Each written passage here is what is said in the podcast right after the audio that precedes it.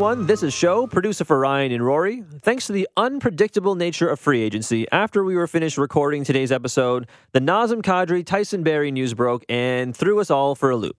As such, we're going to reconvene today or tomorrow once things settle down to release a special Leafs Avalanche mini-sode just for you. But until then, we hope you enjoy your regularly scheduled programming, a day one free agency recap right here on Tape to Tape.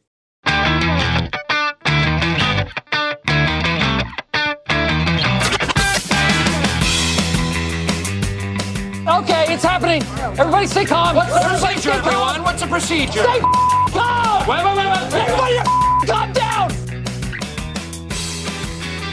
Rory, we heard rumor of it. Whispers in the shadows. The offer sheets, they're coming. Oh my God, it came. I can't believe it. It I came. can't believe it. An offer sheet in the era of Twitter. So what do you get immediately? Trolling on the part of the team that had the player who was offered the contract. A quick retort from the Carolina Hurricanes to the Montreal Canadiens. We don't know for sure as of this second officially while we record the tape to tape podcast at 509 on July 1 that the Canes will match the offer put forth to Sebastian Aho from the Canadiens. But I think we know when the Carolina Hurricanes PR department is tweeting, Will we match the offer? We or yes, then I think we know the answer. We are going to dive into the offer sheet because, my God, it actually happened.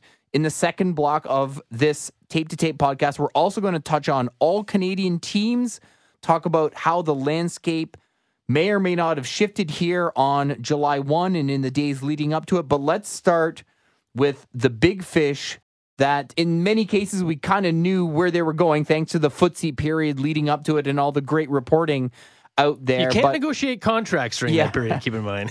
a lot of things made official today. Matt Duchene, maybe the biggest lock of all to the Predators.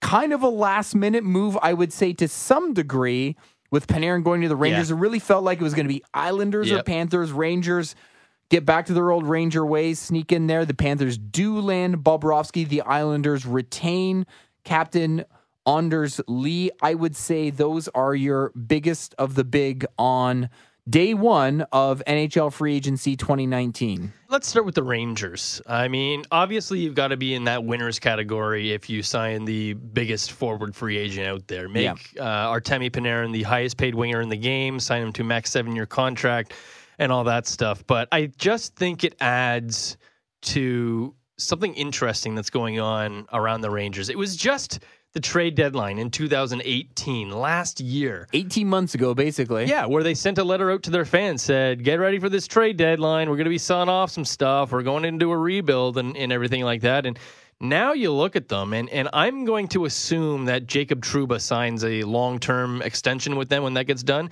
So when he does that, he will be the fifth New York Rangers player. Just the fifth, signed beyond two seasons from now.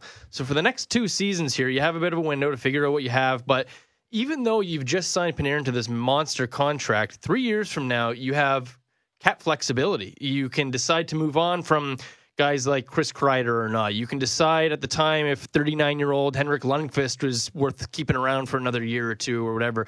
You're not really married to this roster that you have. But what you do have is in Lundqvist, an ace starting goaltender. In Trouba, you have an ace top pair defenseman. And in Panarin, you have an ace scorer up front that you can build the rest of the lineup around. Those are three incredibly hard pieces to get. Now the Rangers have them. They've made six first round picks in the last three drafts. Vitaly Kravtsov's coming over next year. He's going to be a, a really interesting player, especially if he plays with Panarin. I'm interested to see where he ends up on that lineup. Philip Hedel, Elias Anderson, these guys are all going to be factors in training camp if they can earn spots or not. Getting Adam Fox for basically nothing Yeah. from Carolina because this is where he wanted to come. He's coming out of college where he's been a point a game player or better every season that he's been there, a Hobey Baker finalist. Um, I just love the the young roster, the still the cap flexibility that's in the future for the New York Rangers.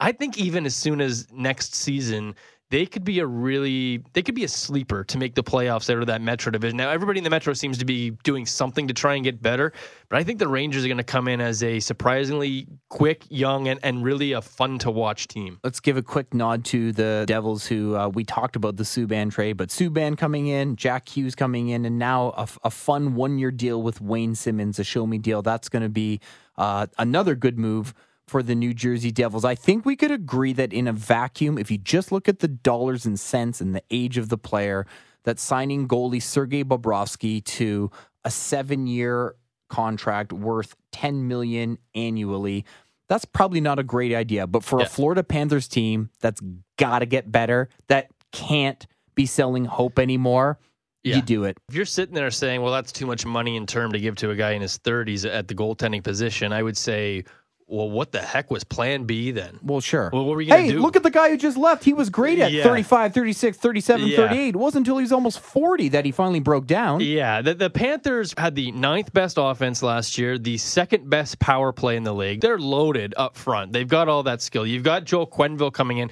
Look how much better Barry Trotz made the New York Islanders in one season. Yeah. Quenneville is way further ahead with what he's got in Florida than what Trotz had. He's going to have an impact on that team. They also brought in Anton Stralman on July 1st, and he's a defensive specialist. There was that was another area they needed to improve on was bulk up that blue line a little bit.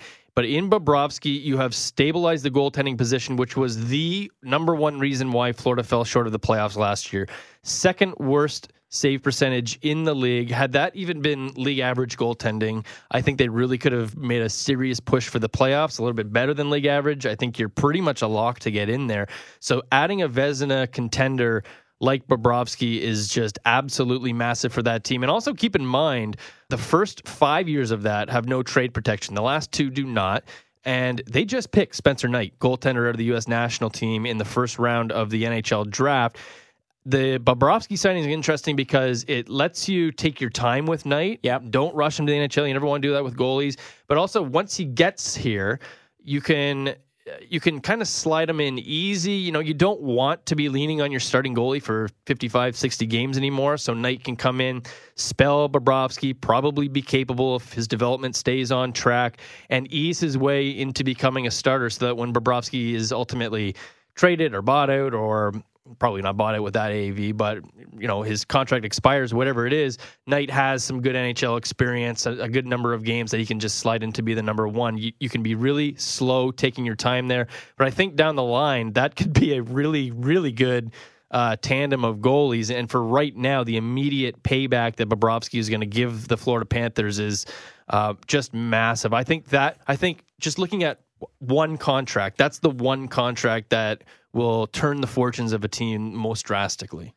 So ultimately, we were right. We can view essentially the transaction in Nashville as Subban out, Duchene in. Yep. They actually save a million per year on the uh, on the AAV. Subban was nine, Matt Duchene eight. I mean, I just think it's hard to take issue with that logic when you look at Yeah. what they have on the fence and the fact that they have to sign Josi. Um, you know, another guy who could be signed by the end of this podcast, I Yeah. suppose, but he's up at the end of next year. He's making four now. I mean, he's going to be making almost double that. It just made sense to move out where you had from an area of strength and add where you needed help. Yeah, absolutely. I mean, you would have liked to have gotten more back for Subban, but that's not what the market is bearing right now. But you had to move him. They ultimately had to make their choice there between Subban and Roman Josi, and Josi's been drafted and developed by the team. I think it was easy call.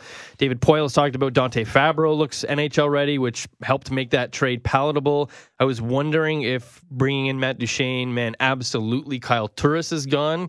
Maybe it still does, but David Poile was talking about how he needed and expected Turris to have a rebound season Yeah. next year. So maybe you have three. You're three deep in centers with Johansen, Well, uh, Johansen, Duchene, Duchene, and, and. Duchene Like, can slide out to wing as well. Absolutely, yeah, Gra-. Granlund's another guy who can play in the middle, play on the wing. So Yep. we'll see. Yep. uh, I mean, I like how this has turned out for Nashville. I I, I was expecting actually Duchene to get like ten million dollars on an AAV or something like that. The fact that he was, you know, the best center UFA available out there, you knew Montreal was interested in him. If there was a bidding war or something for that vital position, that I thought, oh, Nashville's going to have to pay too much. Maybe tax implications weighed here. It's not too high there in Tennessee. He obviously loves Nashville. Sure. Building a house there, wanted to go there. So that was a factor too. But just that they were able to get him for $8 million and not more than that, not really overpay him to an extreme degree. Uh, definitely puts Nashville in a in a firm winners category. So the Islanders, I think, because they were hard in on Panarin, I mean, probably a little bit of a gut punch. Because I was thinking if they sign Panarin today, how does it shake out? Like, what's the net gain loss with the Islanders going back 12 months to you lose Tavares, Yeah. but then you get Artemi Panarin coming off a year when you make the playoffs. I mean, yes, of course, you'd rather have John Tavares than Artemi Panarin.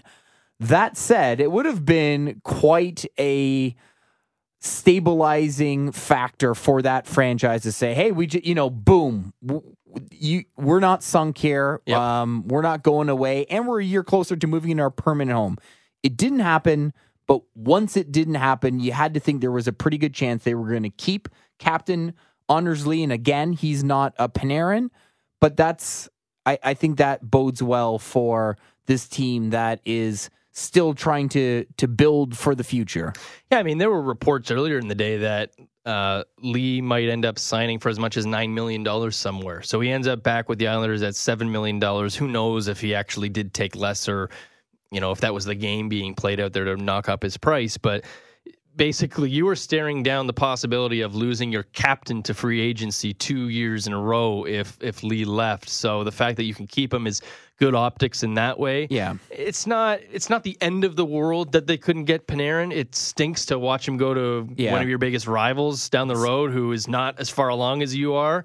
Still the Rangers are the destination of choice there. You know, that could also be a factor of maybe the team isn't quite there yet. They're not in their new arena. Maybe getting there in a couple of years will factor into, you know, becoming more of a destination for UFAs, but it's unfortunate, uh, but if Panarin took less because he wanted to go somewhere else, you you can't really fault the Islanders for that. Things are fluid here. I, I'm keeping one eye on Twitter, as is Rory. Yeah. Uh, Jake Gardiner has not signed a contract Nope. uh, that we know about, anyways, as Not we're yet. talking here. Not. But uh, as I said, we're going to do the RFA chatter and Aho uh, in the second block. But um, yeah, I think, you know, as you noted, it, it, I always am fascinated by the dynamic of goalies and don't draft them high and don't spend too much money on them. Yeah, well, at the end of the day, who's going to change your fortunes more than the guy between the pipes? And you, you have to feel like, um, as you said, that could be the one signing that really, you know, elevates a team three months from now. If Knight hits as an NHL goalie, with this Bobrovsky signing, Florida may have solidified their goaltending position for 20 years. Yeah, it's true. Absolutely.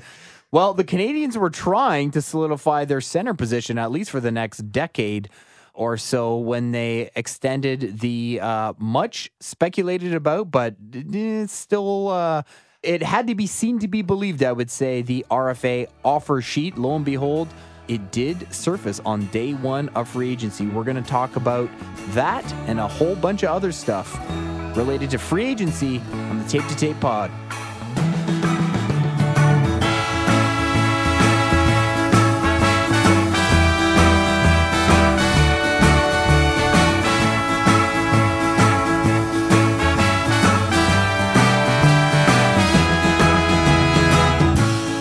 To Tape podcast is brought to you by the next generation GMC Sierra Denali, complete with the world's first six function multi protocol gate. Summer is on the way, which means softball beer leagues, beach volleyball, and patio season. The Sierra Denali's gate comes with a built in load stop to keep whatever you're traveling with in place and turns into a step for easier access. Once you arrive, it can also become a work surface that includes a power outlet. So, whether you're loading a tackle box, working on a project, or tailgating at the game, we've got you covered. GMC Sierra Denali. We are professional grade. It's not surprising on an offer sheet because the way it's written up, five years is probably the term that uh, made the most sense for them. Um, so I wasn't surprised at that. Yeah, we've always talked about getting long term, but um, I know my summer just got better because I'm not going to spend all summer negotiating a contract now. So make a decision and move on. I think the decision is made. You heard Carolina Hurricanes GM Don Waddell. He's ready to go to the beach. He's like, "Thanks, man. Thanks for uh, thanks for banging that out for me. This Aho contract could have hung over my head." As he acknowledged, probably in a perfect world, they wanted eight years.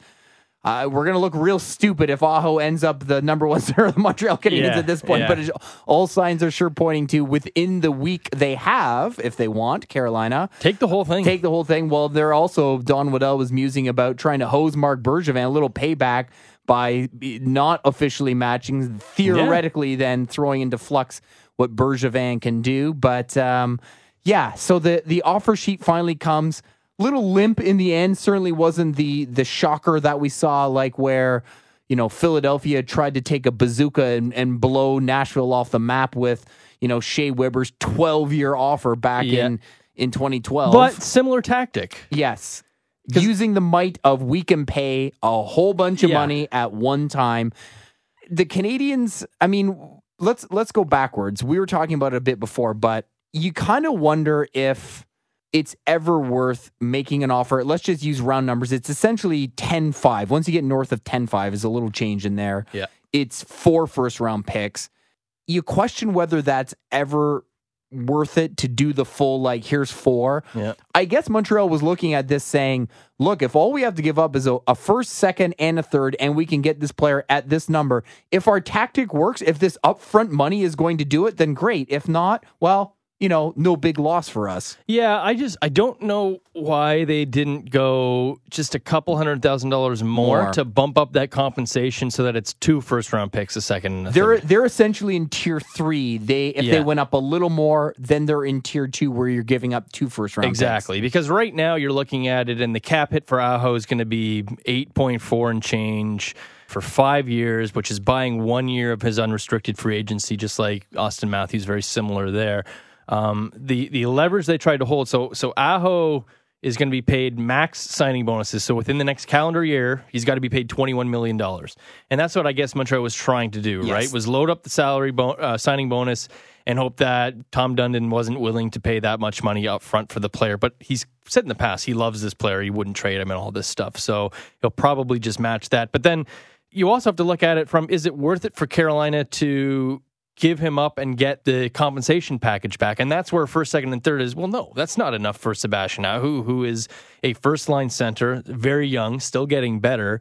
If you bump that up to two first round picks, I still don't think that's enough, but it at least maybe is another factor to consider. First, second, and third to me on an 8.4 is easy match. You walk away. Carolina is big winners from this. You can take, and I would take the full week so that Montreal basically can't do anything for the next seven days. Carolina knows exactly what their plan is going to do, how much cap space is tied up in a house, so they can go about their business as as if they ever would. And you walk out of this, and your RFA, who, given his position at center, was one of the two or three best RFAs in this super loaded class, is now signed for five years at a very reasonable $8.4 million cap it. You still got massive questions about what's Mitch Marner going to get? Is it going to be 10 million or more? What's Patrik Laine going to get? Is it going to be long term or bridge deal? How much money is that going to be? All these players. Aho's sitting there as a center at $8.4 million. Great. Carolina can move on. Very reasonable, very manageable. And I don't know why they kept that compensation to the third tier level. Yeah, it's almost like Marc Bergevin heard that Carolina wanted to pay about seven five. Aho said, "I want nine five, and he's like, "Can I pay play Right. uh, bridge maker here? Like, Yeah. let me bring you two together." Do you think five years is starting to become the new normal for these second contracts? Yeah, I wonder because again, like you just buy one year of UFA, these guys hit the market, they're 25, 26 years old, 27 years old, right in the middle of their prime and they can hit grand slams and again this summer too because the players didn't didn't push up the cap by as much as they could have, right? So it, it didn't go as high as everybody expected. Expected 83, it's at 81.5. So right away, free agents probably aren't going to make as much money this summer as otherwise would have. And two years from now, the American TV deal is going to be up. That's going to probably come in at a higher level than before, which is going to bump up the salary cap. So, again, while this isn't a big market for UFAs, if you sign five years, well, five years from now, that's three years into the American TV deal. The cap's probably way higher than it is right now, and you're in your prime. So Yeah. you can take another huge cut and make even more money rather than locking in for eight years and looking back at year seven and saying, oh, well, I could be making you know, not twice as much, but quite a bit more than this. So we see a uh, gentlemanly RFA offer sheet here, if you will. Do you think there's any chance we still see the bully offer on anyone?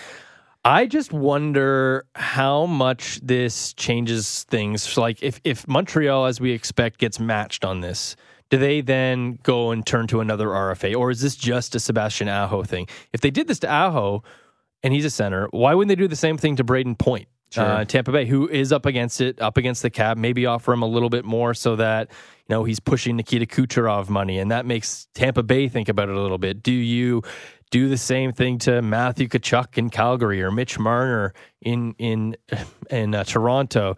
Uh, Patrik Laine in Winnipeg. Again, there's that question of bridge or not, and they're up against the cap. Is this just a one off for the Canadiens or not? And then at the same time, does this embolden a team now that an offer sheet has been put out there to try one themselves? Does a team like Colorado, who didn't get Panarin, didn't get any of the big guys that maybe they could have, but seem to be on the cusp of trying to step into another contender bracket and want to take advantage of Nathan MacKinnon's great contract Yeah. while he's on it.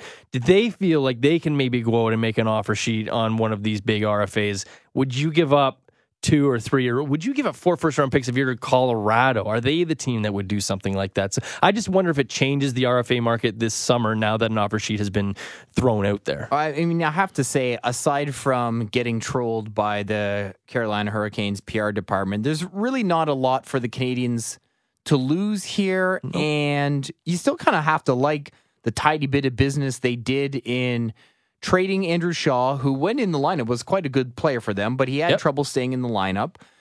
And they get some picks back, including a second round pick from Chicago. They move Nicolas Deslauriers, a grinder, for a fourth. They have 12 picks in 2020 and all kinds of cap space. This is a team with young players coming up that they're going to have to pay eventually. But I think more than that, they have a lot of flexibility in terms of what they can do to go out and acquire a young player who is an RFA or just isn't in a great situation, Yep. or that they can just go out and make a very strong offer on a player they feel like they need. Uh, they, they decided not to throw the house at Aho, but that doesn't mean that they're not going to do, you know, it maybe in a different context, something with all this cap capital, all this draft capital that they have. Yeah, I mean, you you still have a very reasonable uh, and positive long term outlook here for Sure. the Canadiens with the prospects that you mentioned. But I think you also have to keep in mind Shea Weber's thirty three.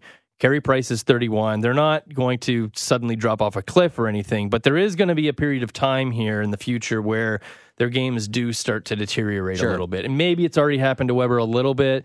Um, Price not yet, but it's going to happen. And so you don't want to waste these years while you still have them, which is why I think maybe they felt that they should go out and try something with an Aho. Maybe maybe that's why they'll try and do it with somebody else. You don't you don't have to necessarily rush these things. You don't have to go out and pay Joe Pavelski five years to come in here and try and force this issue. That's right. But if you want to invest in a 21 year old RFA or something like that and make your future even brighter while at the same time really giving yourself a boost for right now when Weber and Price are still at the top of their games, I think that's something in the back of Bergevin's, Bergevin's mind. You're still building towards something, but there's there's reasons right now to try and push this thing forward a little bit more aggressively. Well, that is the story on the Canadiens. When we come back, we'll touch on all the remaining Canadian teams, including the Leafs and Senators, who hooked up on a pretty sizable trade. And we'll also take a look around the league and uh, talk about some of the winners on the first day of NHL free agency right here on Tape to Tape.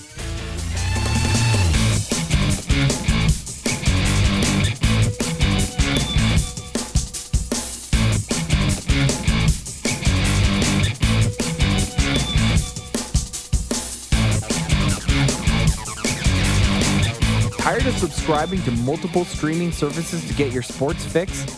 Introducing Sportsnet Now. Live stream the NHL, NBA, MLB, IndyCar, and much more all in one subscription. You can stream on the go or at home on your big screen from the most popular devices, including smartphones and tablets, Apple TV, Xbox, and Chromecast. Sign up for as long as you want and cancel whenever you'd like. New package options available beginning at $19.99 a month. View snnow.ca for more details.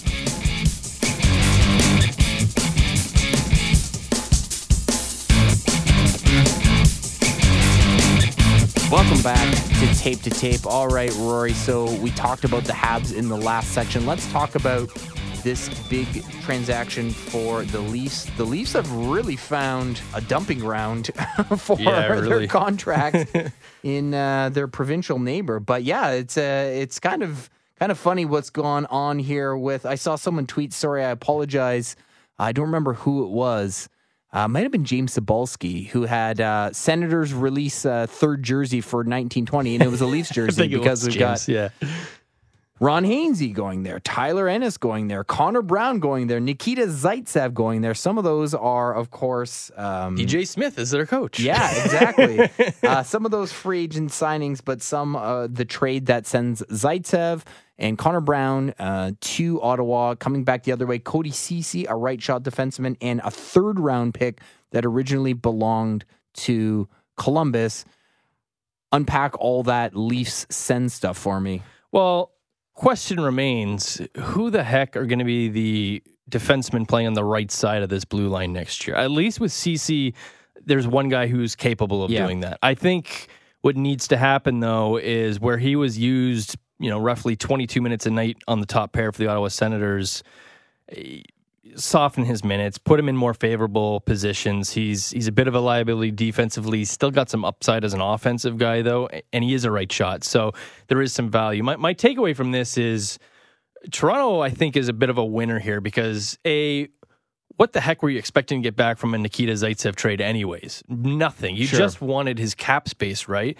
Um, but what you end up getting, even though you have to give up Connor Brown, which not ideal, but whatever. It's a he's a fourth line player. Uh, in Ceci, you're getting somebody who actually can play NHL minutes for you in probably a third pair role, whatever. If he's second pair, that's fine. He's a right shot defenseman, something you need. He's an RFA. There was a report that he had verbally agreed to a one year, four and a half million dollar contract, which is exactly the money that Zaitsev is is making. Brian Burke suggested that they were maybe negotiating a four year deal. If that happens, um, my take here is void because that that's where this gets bad. If he if he gets locked into for a long term deal here, the bonus here for the Leafs is that if you sign Ceci for just one year, you can see what he's got, and if he's the Ceci that we expect him to be, you got four and a half million dollars of cap space next year because you can walk away from him as a UFA, and that's all you wanted from Zaitsev in the first place. And then maybe next summer you can go into the market and be one of these teams that we've seen this summer trading, you know, a second and a third or a fourth and a fifth for a very capable NHL defenseman whose former team couldn't afford them anymore because they were capped out. You'll just maybe be in the market for something like that next year. For the for the meantime, again, you have to have somebody. You have to have some NHL caliber player able to be a right shot defenseman on that blue line. Ceci fills that hole for now. Not the greatest. You couldn't expect the greatest from Zaitsev anyway, but it opens up more cap flexibility where you're not married to Zaitsev for the next five years anymore. You can have some more money to play with a summer from now if you want to for Toronto. I guess probably the biggest splash by any other Canadian team has to be Vancouver signing Tyler Myers to a five-year deal worth six million annually. They also add Jamie. Or sorry, of course I was going to do that. Jordie Benn, not his brother Jamie Benn, a BC boy who's going there to be a third pair guy. But clearly Vancouver targeted some size and and the back end. Yeah, I mean, when we initially heard this might be eight years and eight million dollars, that would have been terrible. And People were nobody jumping in wants the that. Pacific. Yeah. Um, five years, six million dollar AAV, I think is completely reasonable. Um, you know, part of the reason they didn't get Alex Edler signed for longer term is because he wanted the no move protection so that Seattle couldn't pick him up. Uh, as of right now, I haven't seen any details about any trade, uh, no trade protection for Tyler Myers. Cap Friendly has nothing listed yet, so maybe there's a possibility that if they want, he's someone that they could leave open to Seattle um, when that team comes around for their expansion draft. At the at the very least, though. Uh, look, you, you're still building here. You don't want to throw Quinn Hughes into 24 minutes in the NHL right away. You want guys who know the game, are capable enough. I mean, Myers isn't the best, but he's a second pair guy, I would say. At worst, he's a third pair. I think he'd be a pretty good third pair defenseman, actually. For $6 million, very manageable. Again, that cap is probably going to go up in two years. It'll look much better by that point. But this is kind of the contract I think Vancouver wanted to give Edler the term anyway, wanted to give Edler so that you had a rock, a veteran who could play 20 minutes or more while the guys around him kind of got used to the NHL. You couldn't do that with Edler. So now you have Myers that you can do that with. And and that's totally fine. It's not $8 million. Nothing wrong with $6 million for a top four guy, which is what Myers is. I, I I was ready to call Vancouver losers heading into this all this week. And the way it turns out, I, I think it's a reasonable pickup for the team. So the story in Alberta is that basically they swapped goalies. Cam Talbot was traded to Philly uh, last year out of Edmonton, but uh, spent the past few seasons in Edmonton. Had one really strong year coming there over from the Rangers. Now, basically, both Calgary and Edmonton are uh, hoping for uh, bounce backs from from the guys that they just signed. So Talbot's going to Calgary. Mike Smith, who had largely uh, a, a, very good run in Calgary over two years, uh, but is 37 yeah. and hard to place that much faith in, is going to Edmonton both on one year deals. I guess you're just kind of saying, let's see what you got. Yeah, I think the good thing, if you're looking at this from Edmonton's perspective, is the one year signing for 37 year old Mike Smith indicates that they're not feeling the pressure to really rush and force this thing into the playoffs. Like we have to get into the playoffs. Oh my God, what are we going to do? We need to throw this money around when we don't have uh, any cap space to begin with. With Mike Smith, like you, you, you kind of already have to deal with his Mikko Koskinen contract, which is terrible. In Mike Smith, you have a guy who you know can very well get very hot for a month or a month and a half. And maybe that's enough to get you into the playoffs. Maybe it's enough to win you around if you get to the playoffs, depending on when he does get hot. Um, to rely on him to be your no doubt number one starter for 55 games is probably going to be a stretch. You're just hoping that the combination of Smith and Koskinen can be hot enough for long enough to keep you in the playoffs. And if it doesn't work, you can walk away from Mike Smith next year and try and find your goalie. I think that's better than going out and giving Robin Lehner five years and too much money. You know, you can reassess your goaltending position a year from now. You can maybe try and address it on the trade block, whatever. But I think the good thing to take away from this is Edmonton seems still okay to take their time and wait for the right goalie to come to them. So I'm glad you brought up Robin Lehner. Breaking news here on the Tape to Tape Oh. podcast What do we as we scroll through Twitter. Chicago Blackhawks, Elliot Friedman Wow. is reporting that Chicago is signing Robin Lehner. Do not have term or dollars right now, uh, but what we do know is Corey Crawford is entering final year of a contract, and we know he's had a heck of a time staying in the lineup. Uh, Yep. Did come back at the end of last year and, and looked quite good. Yep. Um, but clearly, the Blackhawks want some insurance there. I mean, we've said it. If we've said it once, we've said it a million times, right? Tandems, you have to go to a tandem in the NHL.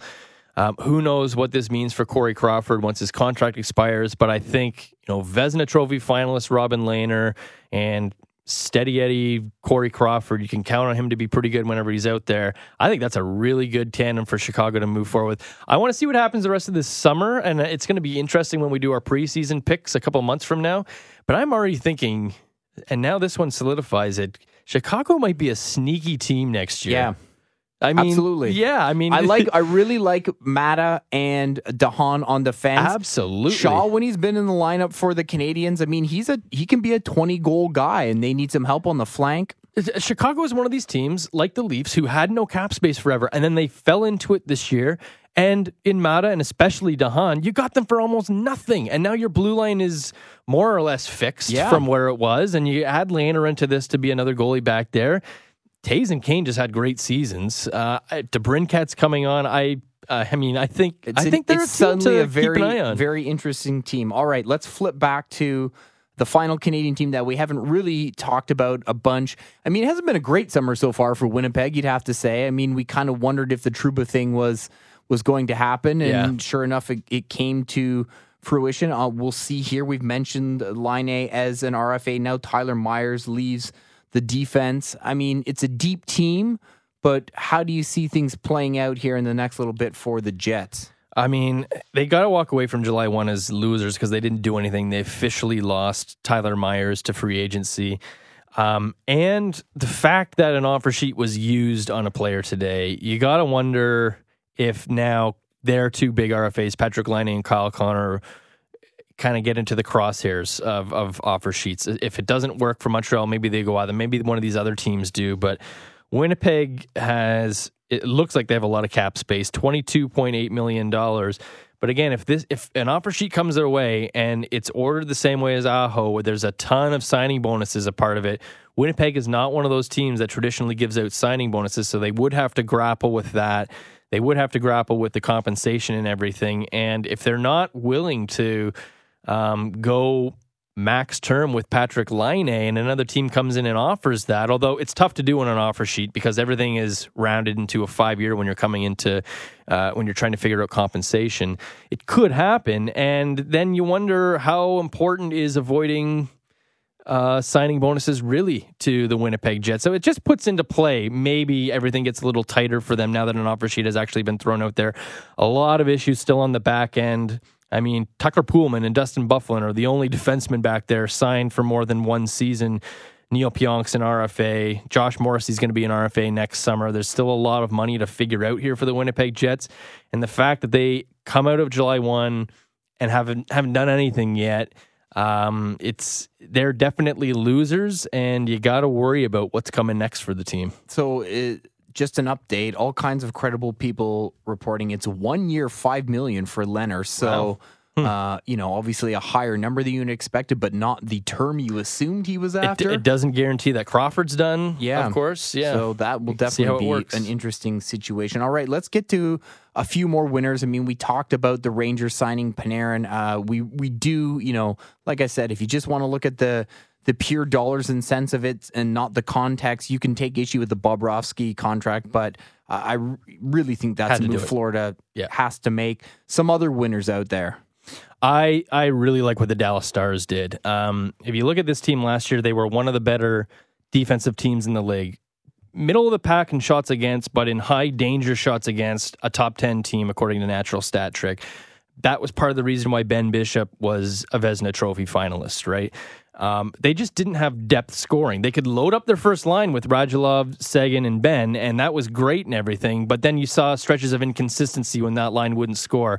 They looked great one night, and then they looked like a lottery team the next. So they had to break those three up, and it didn't quite work out as well as maybe you would hope.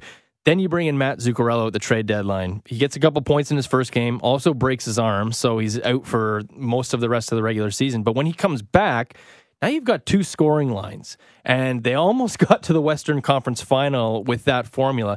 Zuccarello ended up being too much term, too much money, going for five years to the Minnesota Wild.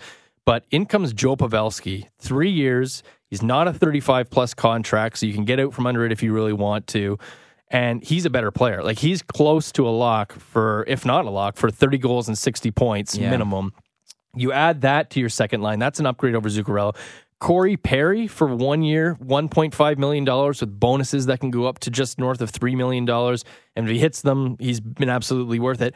Been four years since he scored 20 goals. So I think at best, best case scenario, he's in your top six and he scores 20. Worst case scenario, he's in your bottom six and he's a pain in the butt for everybody that you play against. And then Andre Sekera, too, bought out by the Edmonton Oilers. Again, one year, one and a half million dollars. Dealt with a ton of injuries over the last couple of years, but finished the year strong in Edmonton. Had a great showing at the World Championship. All all eyes seem to be pointing up for this guy right now. And it just helps fill out your depth on the back end. So you've got more depth up front. You got more depth on your blue line than you had last year. Return with everything else that's pretty much the same. I see Dallas as a vastly improved team coming out of free agency, and they didn't they didn't invest too much money or Yeah. term in anything. Yeah, absolutely. I have to believe there would have been 12 teams in the league who would have wanted Sekera for 1.5. Yeah. know? Yeah, I mean, yeah, yeah. Any team that basically needs any kind of depth on defense, he's worth a shot. Like he, he's probably not as good as Andrei Markov, but is there a chance that he could have a same post-injury, late career resurgence that Markov did? I mean, it's Sure. entirely possible for the guy. So the goalie carousel keeps spinning here in real time. Uh, Carolina is bringing back Mrazek, and na- it now appears Semyon Varlamov is set to play the next four years with the Islanders Oh wow! to, okay. to team up next year with Gryson. We'll see. Yep. So, I mean, I think in a perfect world, well, in a perfect world, they might have wanted Bobrovsky as well.